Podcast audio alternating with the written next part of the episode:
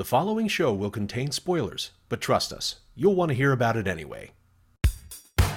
Christ! We're not hunting him! He's hunting us! Welcome to Subversive Cinema. I have known you since you were a kid, Ricky. Ever since you were seven and eight years old, you've shown superhuman strength. disrespectful conduct, flippant and tasteless verbal remarks. No, no, I'm afraid that they wouldn't approve of that at all. Ah! Subversive Cinema. Hey everybody, it's your host Art here with Subversive Cinema. Welcome back to another crazy movie discussion. I am here to be your Sherpa to the strange, purveyor of the peculiar, and wrangler of the weird. And this week, it's it's a it's a delightful dumpster fire from 2012. It's called The Amazing Bulk. It's it's a mockbuster, and we have so much to talk about. And to do that, I have returning guest, friend of the show, and the man who is responsible for introducing this film to me. We have Chris back. How are you, Chris?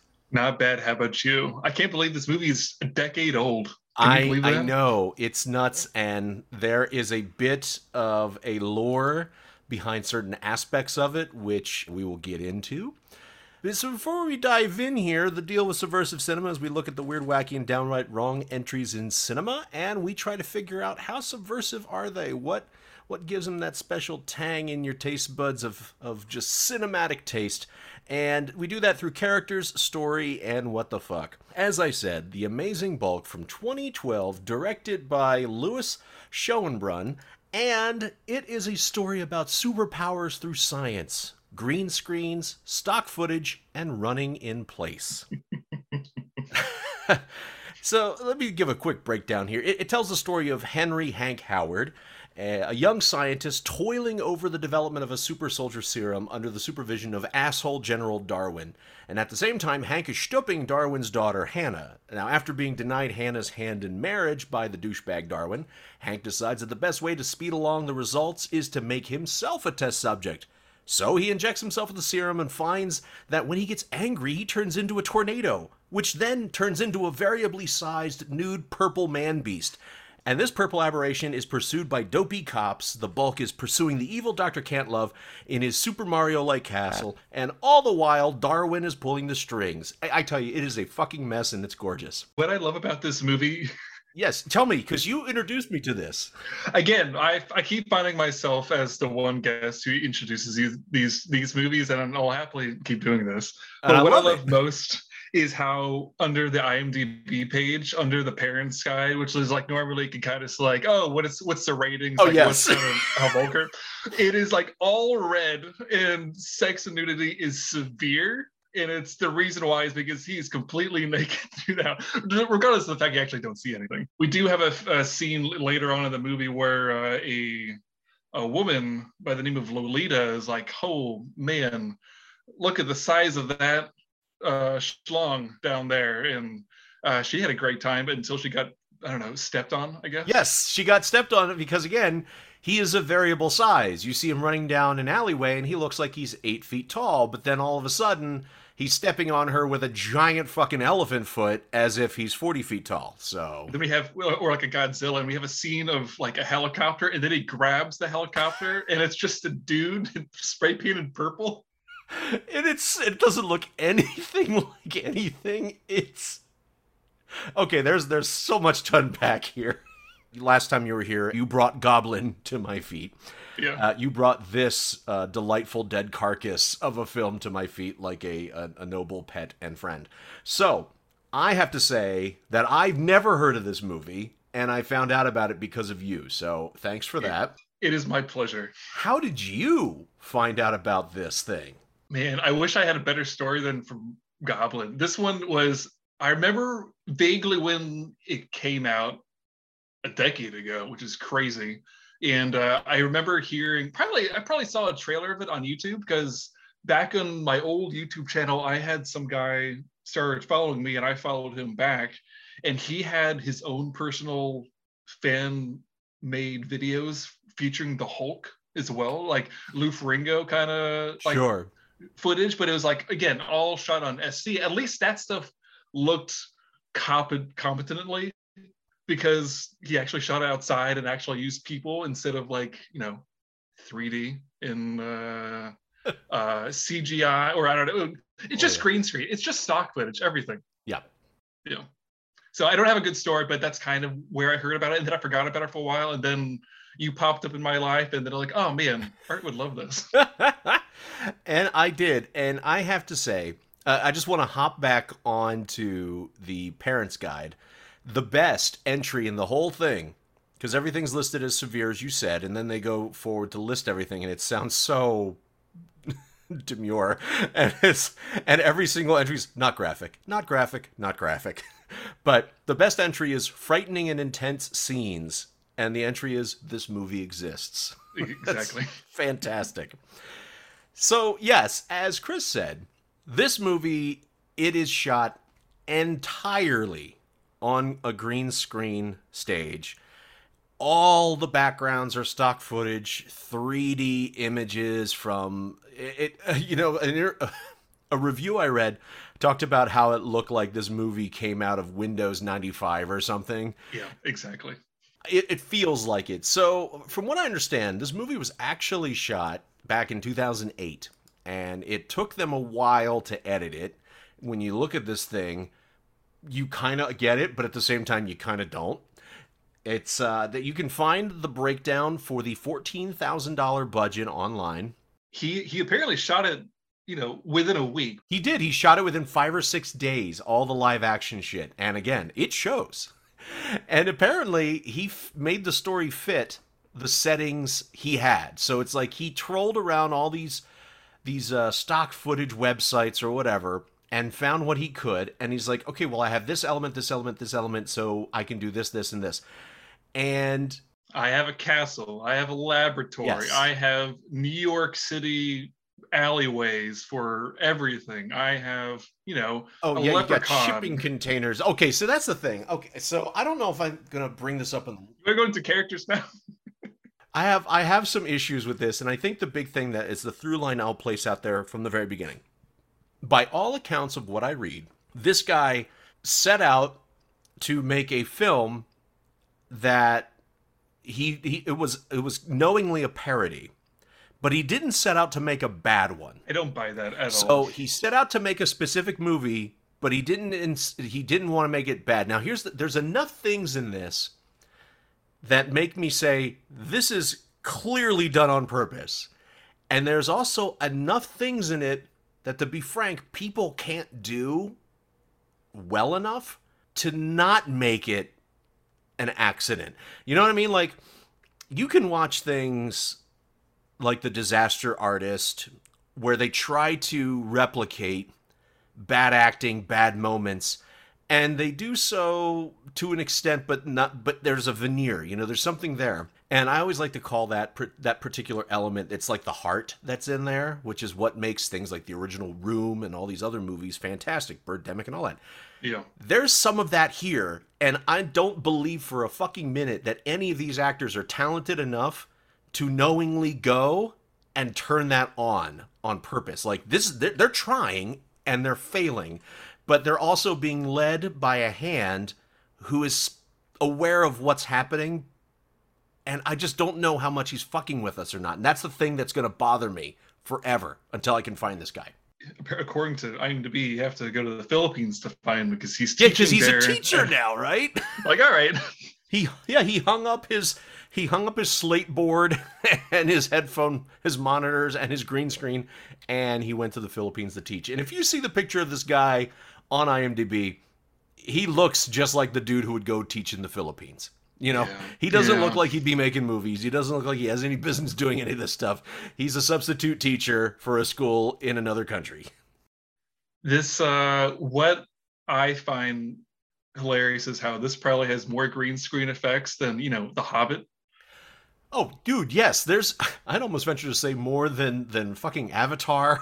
Oh yeah, Avatar. Speaking of which, so okay, let's let's give some people their due here. This was written and directed by Lewis Schoenbrun, who uh, he had a couple people help with the story, but he wrote the screenplay. And this guy has also directed such things as Aliens versus Avatars. Queen Cobra, Slaughterhouse Five, Death Sisters, Doctor Chopper, and that's it. Um, as far as I think he go. was an editor in a uh, oh shoot, I have to uh, Mystic Pizza yes, or something like that. It was like this, it's the most random ass like uh roles within a within on IMDb. I yeah, he has some very strange. Uh, I like that he was an editor in Too Much Sex, and Children of the Living Dead, Face the Music. Uh, there's it, okay, it's all over the place. It's fucking weird. This guy Lewis is an interesting fellow.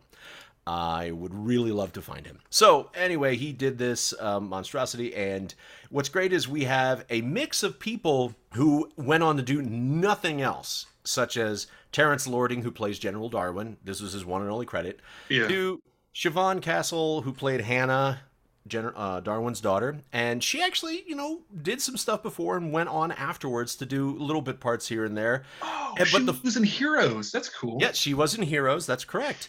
The funny one I find though is that you can tell someone went and tooled around on IMDb because the guy who played Henry, the lead of the film, his name is all the way at the ass bottom of the list on IMDb when he was first billed. So you know he went in there and he's like, "Oh no, I gotta just fucking hide from this movie." And he went on and he did a bunch of stuff. A lot of it's independent film, but you know what? The guy's got 80 credits. Kudos, keep doing your thing but man, there's a lot of other people here where you just pop up and they disappear. Okay, we'll get into that. So let's talk about characters. So, uh, who would you pick? Because there's so many. So, I really like the the golf guy who who's in the background of one of the shots that he Oh, hits yes, hole the CG one. golf That's- guy. that was he, he's up there. He's in my top five. The leprechaun on the, sh- the next shot over. He's on the he's on he's on my next top five. The dog that uh is featured in in the CGI also. He's he's in my top five. He's probably number three. And what then about probably the, the monkey? into- oh, the monkey. Oh man, you know what? The monkey's probably number two. Um, Monkey's probably number two. Yep. Yeah, no, he goes up to space, which is amazing. There's so much in this. It doesn't make any fucking sense. I'd say the top four out of the five favorite characters are the stock images, and then we probably have to go into either one, one of the many actual human characters in this. Mm-hmm. Well, what about you? Well, I will first of all call out the wildly shape shifting blob that is the amazing bulk. He is one of the most weirdly animated sprites I've ever seen. Where when he bends over, like it just folds. It's so weird, and his run is amazing with his little butt cheeks bouncing. It's fantastic. I wish we could show his face because his face like morphs from grimace to smiling into like I don't know some sort of weird stare, all within three seconds. Oh yeah, it's it's fantastic because he, he he looks like, and I I'll just need to put this on the Instagram. He looks like a model that you started rendering in Maya as part of a tutorial, Yeah. and then you just stopped like after the end of session one out of twelve. like like body all the way and then face i don't i don't even know like how you would you be able to do that. i mean kudos to this guy first first of all this could probably go into like the wtf factor if this was made by like a college student i'd be like dude you did a you made a movie congratulations Yeah, i would be so proud of you if you made this movie but it's just made this by it's made by what's his face and like come on guy it's made by this dude who looks like he's clearly in his forties. you could do better than this I, I mean, this honestly, the whole thing does look like a film that, you know, bef- see, when my friends and I were making movies back when I was like a teenager, they didn't have this stuff. Like, like you have to had money to get computers that could do this. So if he's doing the shooting this in 2008, and he, let's say he's get, getting all the stuff and he's editing it over the course of like 2010, because I think it um, hit the DVD market. Oh, and you know what? I think it hit the DVD market in like um, 2011, 2012, and then it went away. Then it came back. So let's just say, you know, he did this in 2010. Like from me, man, doing this movie a decade and change after when I was doing it, this is the sort of shit I could have been able to do, but I would have been a kid. This is fantastic to think that there's a fully sentient grown man who did this and thought it was a good idea. Okay. Now that's not a question. That's not I'm not answering the question about the character other than the the bulk. I got to give credit to this one scene helicopter pilot Oh, who is yeah. not even in the same fucking shooting room as our lead. He's The the he's Canadian guy or the the the, the it's the guy with the goofy little like the ear hat, the floppy ear hat, and he's wearing a very loosely buttoned camouflage shirt. He's looking at a laptop, and this is this is what his acting is like. We're almost to the checkpoint. Any closer, a cannon will pick me up on the radar. You know what to do, right? Yeah, I'm all set. Good luck, Hank. Thanks. Okay, get ready to drop. Okay. This is okay. I'm sorry. This is sliding a WTF in right away. When you see the body jump from the helicopter, he's clearly like a hundred feet above ground, and he's in human form, and he just lands into this Transylvania landscape unscathed. no superhero landing at all. He's No. fine. He doesn't need that at all. It's he's No, better than he- Deadpool. Dude, he lands like a cat right on his feet. Okay. When he So I like that guy a lot. When he said helicopter pilot, I thought you were talking about the one with the lady and the and the the Canadian. Oh, uh, now that one, the news crew, I Yeah. do like the news crew, but I like the cameraman more because he's got designs on what this could be, such as now.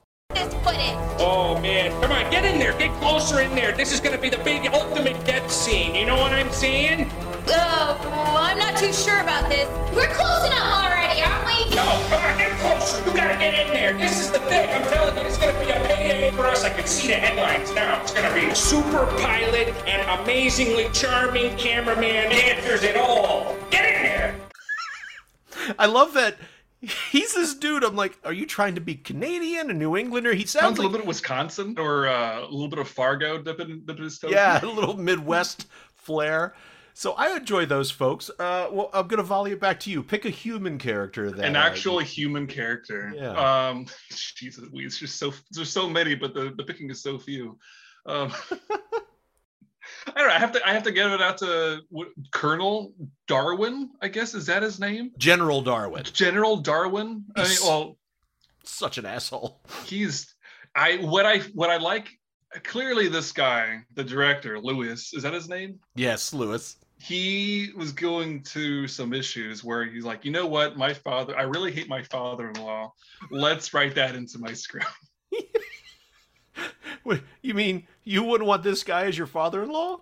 So do I have your blessing? You think I want a deadbeat son-in-law? Negative. The government will stop funding this project unless you start showing some goddamn results. And until I see some, I sure as hell ain't gonna let you marry my daughter. And I, uh, on a filmmaking uh, thing, I just love how that entire conversation is nothing but jumping the line and switching positions. And the other thing I'll, I'll do uh, again, I'll tip into the WTF. I like that. Uh, yes, it's a CG background, but you know what? We're gonna go into this. Okay, we're gonna we're gonna commit to it. Suspension of disbelief. So this guy has a fuck off huge wine cellar, It looks amazing. and he's carrying a fucking bottle of Yellowtail. Yeah, I've had that bottle before. I know. What is that? Is that a Syrah? I'm trying to read that thing. I was gonna say it's probably Cab Sav or a Malbec, but still, it doesn't matter. He's got he's got like old stuff on the back of the wall, but he's carrying around a twenty dollar, a fifteen dollar bottle. Yeah. Okay, yes, the general's great. I how how oh. do we not how do we not bring up our nemesis, Dr. Cantlove? I have issues with him a whole lot. Well, I was endeared and confused from the very beginning because our first introduction to this very portly gentleman in a purple coat with a very, very bad wig. He comes in and he's got such a fucking scowl on his face. He reminded me of a of a German Silvio from The Sopranos. And that's all I thought was here's a fat Silvio who's so upset. And this is the sort of uh, characterization we get. What have you been warned of? What? This table has been in my family for hundreds and hundreds of years. How many times have I told you not to keep your cosmetics on it? Move all your, your goop, your paint. Schnell! This is another example of him clearly writing something to what he had. He had a fucking stock image of a shitty CG table with a bunch of makeup on it, so he put it in. I mean, kudos to him to like writing the stuff to. Okay, we could go into two different tangents right now. One We tangent can, I'm just yeah. I'm just gonna dip my toe into real quick, and we Yeah. come back to it later. Is how like even if Lewis was like, all right, we have this stock imagery, and we're going to storyboard this out to fit this script. And if he's intending on doing a parody of superhero movies, he ought to have at least shown his actors what they're looking at and what they're walking around in, you know? Yes, that is a big thing I want to know. Is did these people have even the fucking foggiest idea of what their film was going to look like? Because I like to think that he was like, all right, we're, we're making a movie where we have you on set for a little bit each day. Like, you know, the guy who's playing uh, the colonel, you're here for five hours in one day. All right, we're, we, we're good and we can, we're clear to you for that. We're just going to have you on the green screen. We're going to give you some lines and you're going to say the lines and then you're done. You know, it's, that's it. We're going to do one take each and uh, we're done. And I like to think that Lewis is like, all right, we're, we're actually making a movie. And he intended everyone to think that. And he knowingly thought that we're using all this stock footage. And it's just a weird contrast because I feel like if we were making a movie like this today and we knew what we were getting into, we would be hamming it up so much. Yes.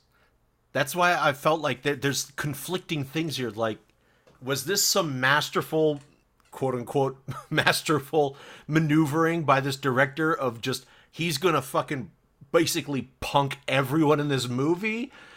Or, I, I don't know, like, it, it- I'm actually pulled up a scene here that I want to bring up with a couple characters. And this is a prime example of him making the reality, the, the humans, reflect the effects that he had. And I'm talking about the two guards for Kontlove and the one guard who gets vaporized. So when you see these guards, they're standing there with these sashes and these round Romanesque shields and a spear or an axe. And they got that Toys R Us. Yes, and like, and then when he gets vaporized, you see a skeleton dressed the exact same way with those weapons fall to the ground, a digital one. And then I was like, oh my god, he seriously said we have to go through these measures of dressing these people up, and we have to make this particular set of armament canon because the stock footage dictates it so. I didn't even think about this. It's so fucking amazing. And then you also have this uh, this guard and his awesome acting as well. Well, No, Dr. Cantlove! I mean, Cantlove, sir! Dunkoff. Ah, so you like to make funny gesture when I'm not looking, do you? I don't know what you're talking about, sir. Oh, so the CG dog decided to to butt in there at the end of the scene. The other issue that I had, the other tangent that I had earlier on was how the biggest this is kind of dips our toe into uh to the to the WTF factor uh, later on, but like I feel ashamed about how Lewis and I both really love Kubrick because Yes. he made it explicitly clear how he really wants to have a whole lot of Kubrick references in this. Like, all right, we're on number 237 for the lab experiment. We're and we're and we have all the the uh, Also sprach Zarathustra music and everything for when the Amazing Bulk actually turns into the Amazing Bulk and everything. And then we have you know the rockets. We have the The, the space, the satellites, and everything. We have this we have this uh the space shuttles having sex with each other as Yep. in like you know a reference to dr strangelove which is also just a reference to dr kontlove and lolita also that Yep. seems very on the nose and uh i feel ashamed you know You should. Okay, look. Everybody here is fantastic. Uh, I uh, you know, fuck it. I gotta play one more clip here.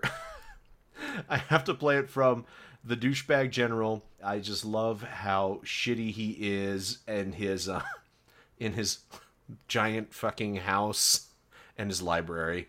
And uh, this is to me, this is his Anakin Skywalker uh, speech. I hate dust. I don't want it building up in my home. Hi, Daddy. You let dust build up, and before you know it, you've got an army of dust bunnies plotting to take over. Beautiful flowers.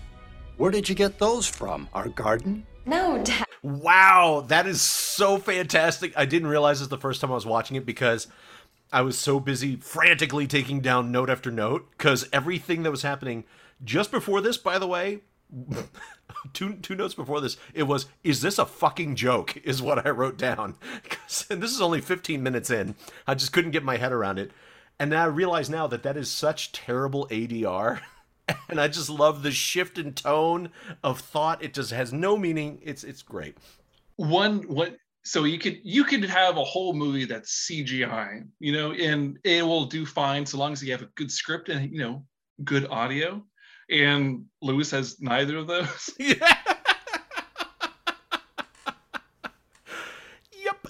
Oh my god. Okay, so oodles of characters. They're they're fucking great. This is this is wonderful, and we only scratch the surface. There there's the cops. There's a litany of other guards. There's the the mugger, the hooker. Tons of people that you just have to watch and see. Maybe we'll touch on them. Maybe we won't. So let's get to the next thing. Story. So how was the story for you? It's imagine you will the Hulk in the MCU, but brought down to a 0.5 out of 10. And like again, I'm not I'm not the biggest Hulk fan. Uh, like I, I watch all the MCU. I like seeing Mark Ruffalo and the Edward Norton one, and then whoever else, Eric Bana, and you know, like I've seen I've seen them, but I'm not necessarily like those aren't my favorite movies. But I'll happily take those any day compared to this. But then again, I also I like showing this to people, so I'll probably watch this more in my life than any of those other MCU movies. Because you're a mm-hmm. sadist, but I love it. It's, it's wonderful. this story, it generally, I'm not going to say it made sense, but it certainly was easy to follow. The whole idea, the notion that you got this guy who's working as a scientist, right? You have Hank, and he's working for the military. Okay, I buy that. I get it. Working on super suit soldier serum. I get that. But then when we get to the fact that it's all being funded by Kontlove, that's a little weird because why?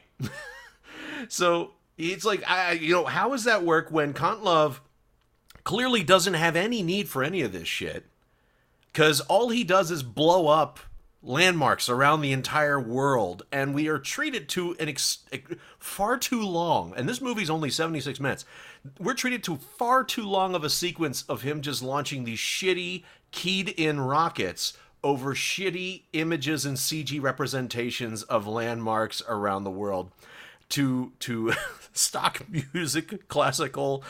Uh, Beethoven. It's it's yes it's so I just that's the thing that doesn't make sense. So it's like I get it. It's simple, straightforward. You you know, there's the revenge sort of thing, kind of.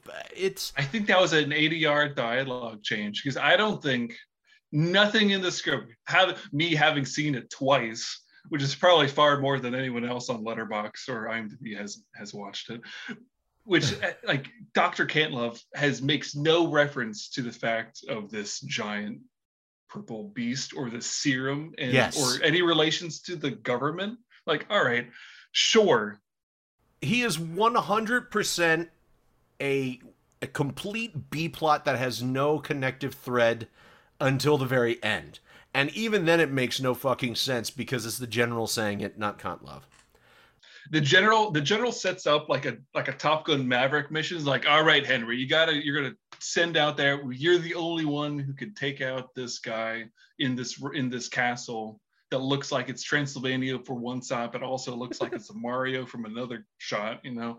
But because he's going to be able to shoot down all the other hel- helicopters and everything. It's just like Top Gun Maverick for all of like no five minutes, and then he has to like he he lands from the helicopter as we previously mentioned, and then he runs through Transylvania and he runs past a golfer and he runs past a leprechaun, and then he finally gets to the Mario Castle. And then he goes in, and then it's just like Monty Python and the Holy Grail. It's like, what's that? And then.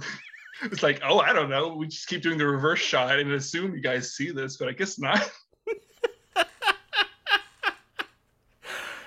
I'm going to go ahead and say that the story is whatever. So let's just get to the fun shit because that's what this movie is, is just one giant what the fuck. Would you like to kick off the WTF section, sir? It is my pleasure. Yes. I just want to start reading off one quick bit of dialogue or one bit of text that I read from Wikipedia. Yes. Because that's a, it's a it's a reliable source. It- In of course.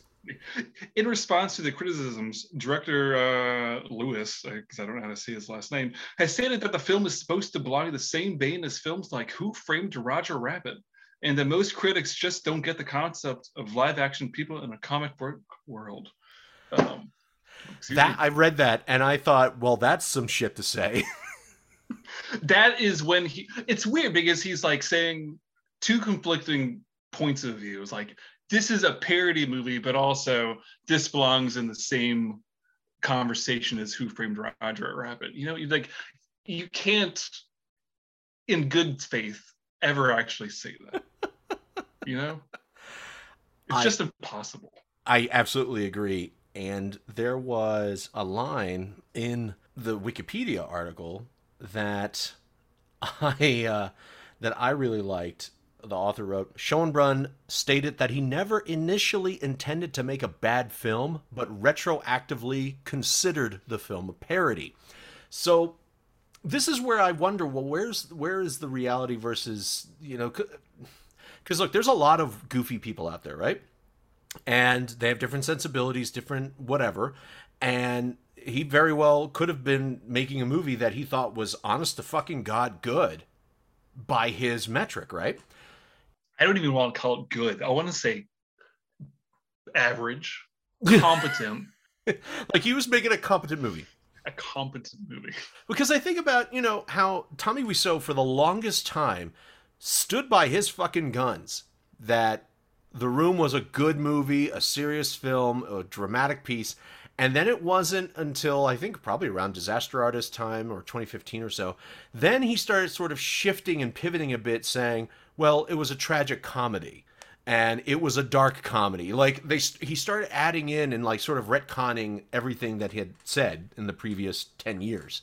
So I wonder if this is what this guy did, is he sort of tried to retcon a bit and be like, of course it was a parody.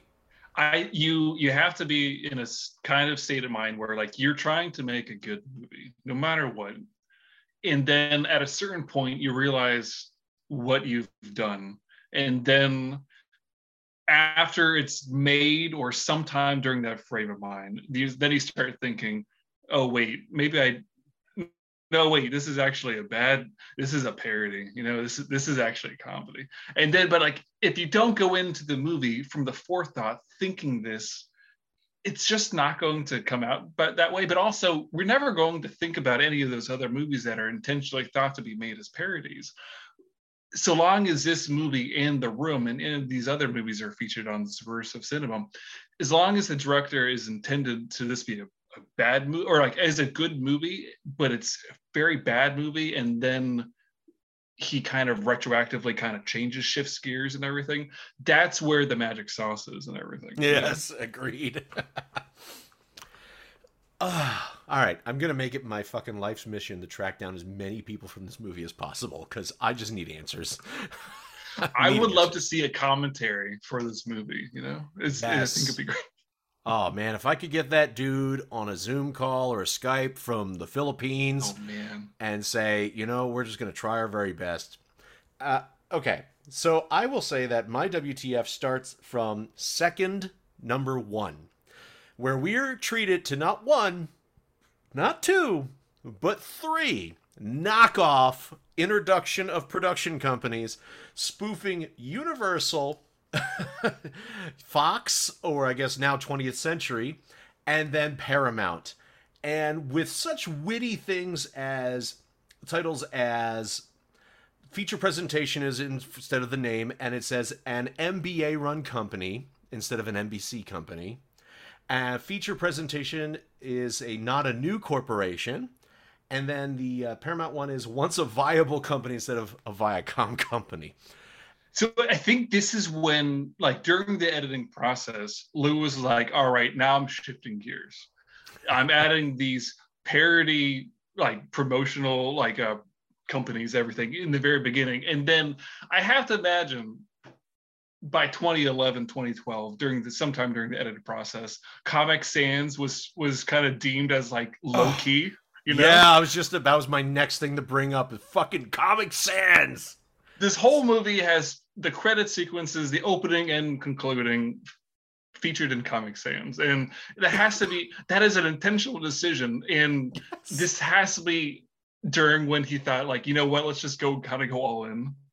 It you has know, to I feel be. like I feel like he had one weekend bender when he's kind of realized this, and like during a midst of I don't know whatever some sort of substances, is like, all right, now we're just going to change everything. We're gonna we're gonna make everything funny, and uh, I don't think it worked, but he used what he could, and the first thing what he, he used was you know Comic Sans, and it worked more or less. yeah, more more or less. I, I like that. Yes, you're right. That is 100% a conscious choice because no one on no one's computer anywhere is Comic Sans a default font. so that's an active choice. It's the second worst font in the history of fonts after after fucking Papyrus. And it's ubiquitous with terrible decision making and visual style. So that we start off great with those two. And then we we go into this nighttime view of a city that is just begging to, you know, in 50 years essentially be Blade Runner. It's like this nice dark city, like neons and bright lights and construction work and all this shit's very moody. Not a single person around because he saved all the CG people for I think later, or he couldn't find any. And then we have this hooker walking around, and this honestly was the first. This section was done. I don't want to say well, but I don't want to say bad. I think it was done just right because it instantly ensnared me as it reminded me of all the DVD video games I used to play on the PC from 1995 to 1999. The Phantasmagorias, the the uh, you know Under a Killing Moon. I was literally watching one of those games happen and it just I was like, "Okay, I'm on board. There's just enough cheese and enough style. I'm good. It's it's it's oozing with it's it's oozing with uh, um, a tone right now." You know the video game Goosebumps for yes. like Escape Escape from Horrorland. Did you know that Jeff Goldblum is Dracula in that game? I did not. Because the whole game features like live action children feature within a CGI world, and then we have Jeff Goldblum featured at the very end. Like this is after Jurassic Park, which is really weird. But I gotta say that video game still has better graphics than this movie. Yes. Oh man. So that's a huge WTF is just the entire world in which this story is happening. I felt like it actually for all of its worth, it started out so strong in having this dark moody setup if strong's the word to use. uh, but then everything just quickly de-escalates and I mean I'm looking at the shot right now of the mugger and we're looking down the barrel of the gun, and he goes from having a semi-automatic pistol to now he has a revolver, and it's firing a bullet directly towards the camera, which is you know, clearly they had this stock footage, and his hands aren't even on it, which is great. And it then, oh my god, I just can't. I can't. There's everything about this fucking movie makes me wonder what the fuck was he thinking? What the fuck were they thinking? I mean, I just I'm sorry. I'm I'm just watching the bulk run and I can't get over it.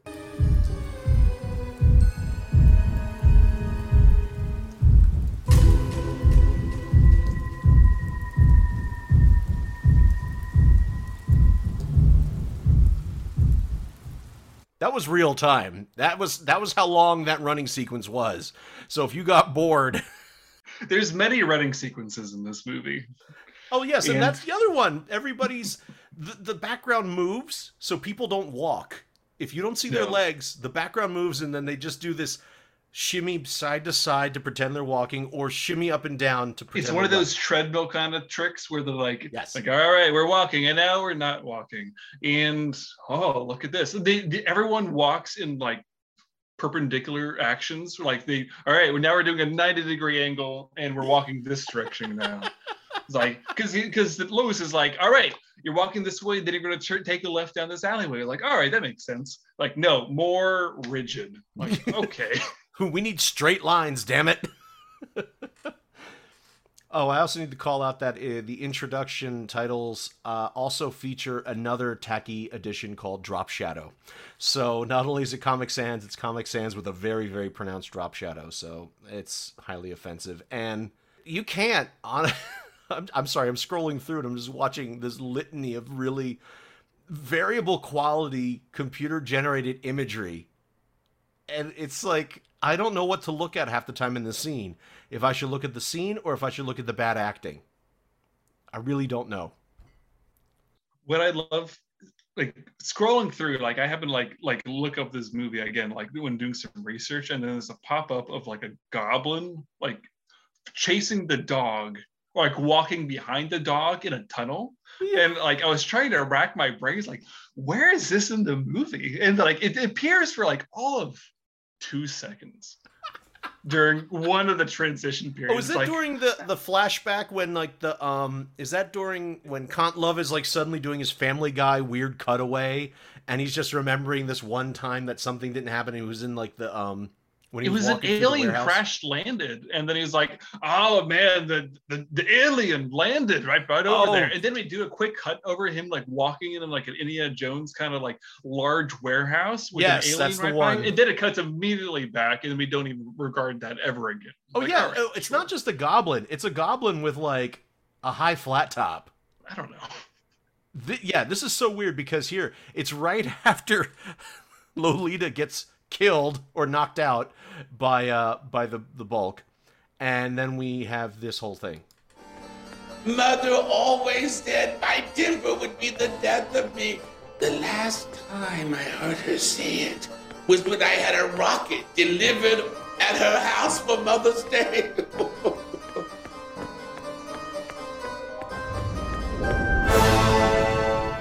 Oh, and then we run into the bulk, so we don't want to give away what happens there, do we? Can we talk about the cars? How the oh, cars? Oh yeah, sure. The cars are clearly not any sort of. Most of them aren't any artwork that he got. It's like he did it in Microsoft Paint. He did. He did it in Microsoft Paint. I can draw better than that in Microsoft Paint. Oh my god. Because we have we have the shot of the detective and or the two detectives one of them who plays the bulk in the one live action shot of the bulk but they're in oh. the car and like it just it cuts 180 to 180 I'm like all right yes cool and then we also like forward straight on them and everything it's I- I don't. I, all, all I know is that he sat them down in a green screen studio, and then we had a one camera setup. He, he he probably recorded three times. Them sitting in like just like fold back chairs in the screen screen studio. It's like say your dialogue. We're gonna shift your chairs one hand uh, 90 degrees. Say your dialogue one more time. Shift them one more time. Say your dialogue one more time. That's exactly what happened. It's exactly what happened. I, I, I as I scroll back again because there's so much note taking. I'm seeing things that just didn't click with me, and I love how every conversation practically is all about complete opposite angles and jumping the line. Uh, I know these guys should have been under characters, but I uh, I need to call them out as a WTF purely because of the fact that one of the guys is wearing a necktie over top of a t-shirt when they're meeting with Kontlove. I thought about those two guys for characters. Dude, these guys are like the rejected Winklevoss twin wannabes. It's fantastic. I feel like they had a great time though. Scully. Ah, Scully. It seems to me Scully owes me a good deal of green. Um, uh, yes, sir. And then. I wasn't done telling the story. Hey, that's no fair. You never let me get the word in edgewise no more. What's up with that? Tough. Are you piece of disease-ridden, flea-bitten? That will do, gentlemen, please. Why does everything sound like it's a cartoon from the 30s? Why, you lousy flea bitten! They're trying to do like old timey gangsters like Scarface and Public Enemy kind of dialogue, but they're again, honestly, they're probably having the best amount of time on this on the set. And like, if I had to be anyone on this production, it would be them too. Yeah, because they actually like conversing with each other versus like, uh, who knows who who else is there? Like the director, I don't know. Yeah. Oh my god. I think look, I can't really put a I can't put a, a title on anything here, but I feel that one of the crown jewels of this movie has to be the police shootout scene, the chase scene, where they are running after the bulk through New York, Washington D.C., uh, the Long Long Beach port. I have no idea, but they're going through any and every fucking thing, and that's when the helicopter comes in, starts chasing, and it all culminates in the death of the female officer, which then puts the male officer on a path of vengeance and just general bitterness. And it is a wow, it's only a three minute sequence. But my God, I would have swore this was a 10 minute extravaganza because they reuse the same shots over and over again. It feels like the shootout in Heat, but not really. but, but at least that was like, but that was so scintillating to watch for all 20 minutes of it. But this is what we get here.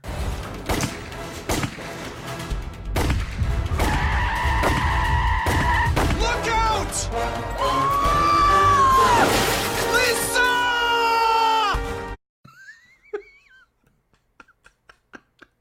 this movie, this movie's amazing. I can't. Oh my god.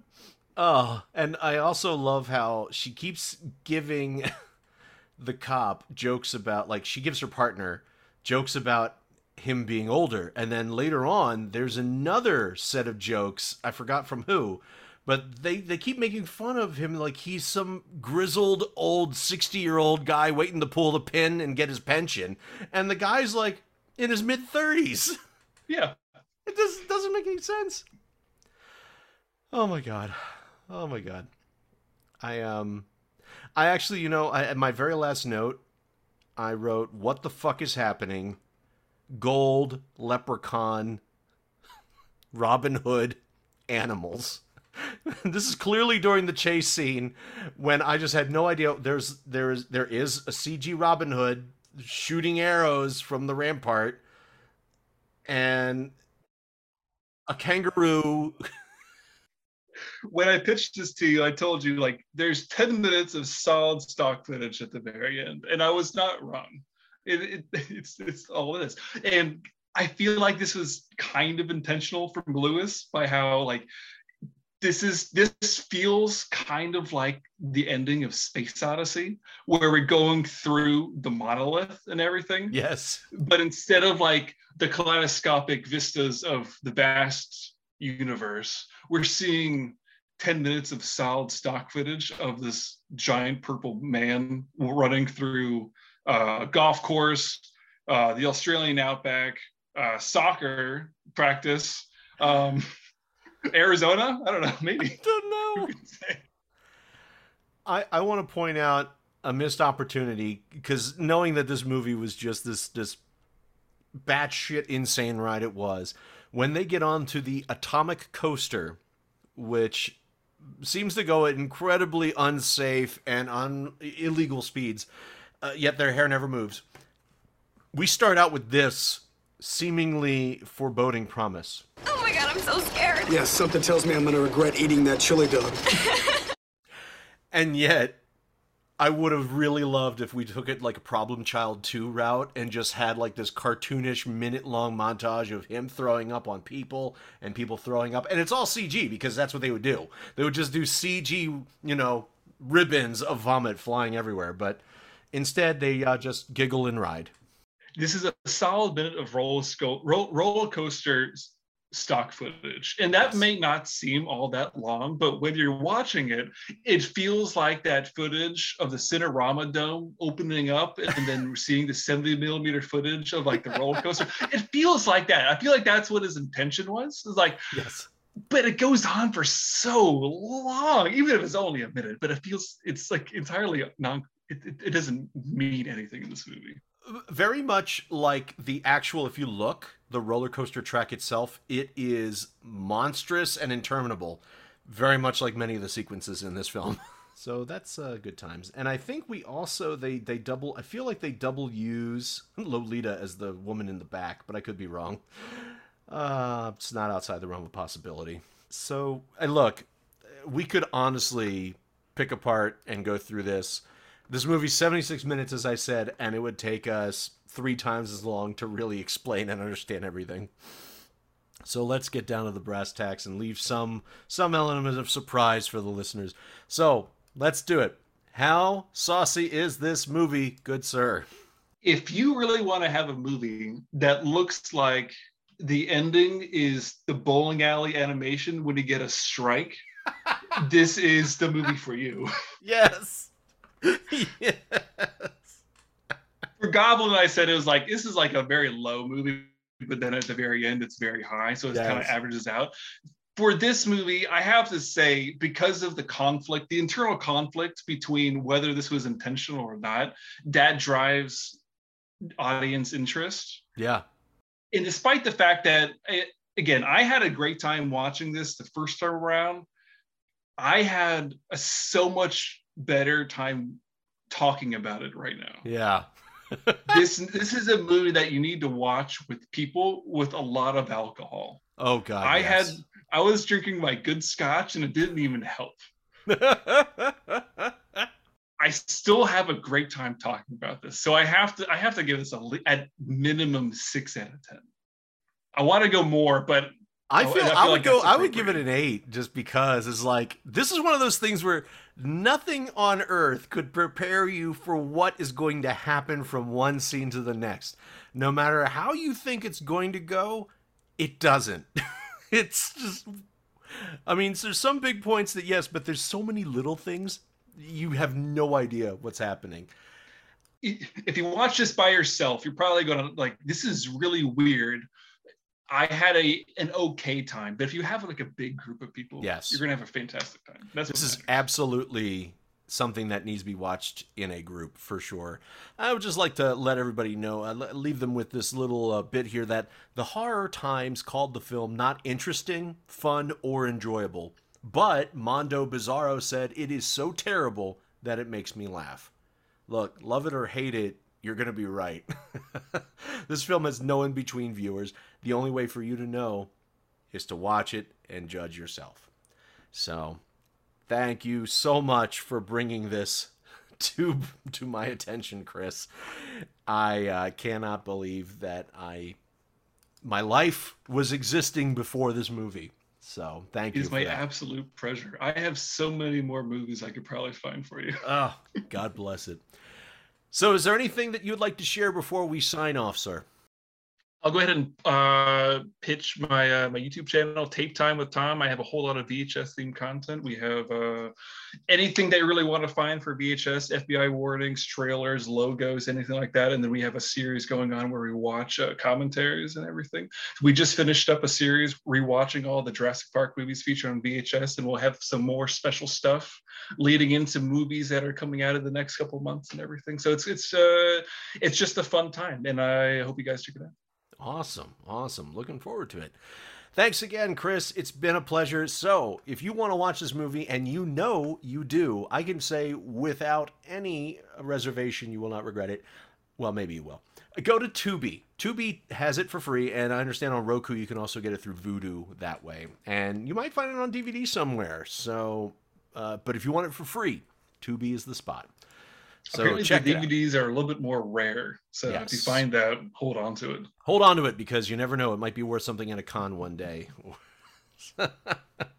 yeah, we'll see about that. But hey, thanks for listening. Appreciate you coming out and checking this episode. Please make sure you check out Chris's YouTube channel. Find that in the notes. And until next time, stay subversive. If you enjoyed the show, please tell a friend and leave us a rating and a review. Visit subversivecinemapodcast.com for more information and to become a patron on our Patreon. Find out about bonus materials and patron exclusive merch. Subversive Cinema.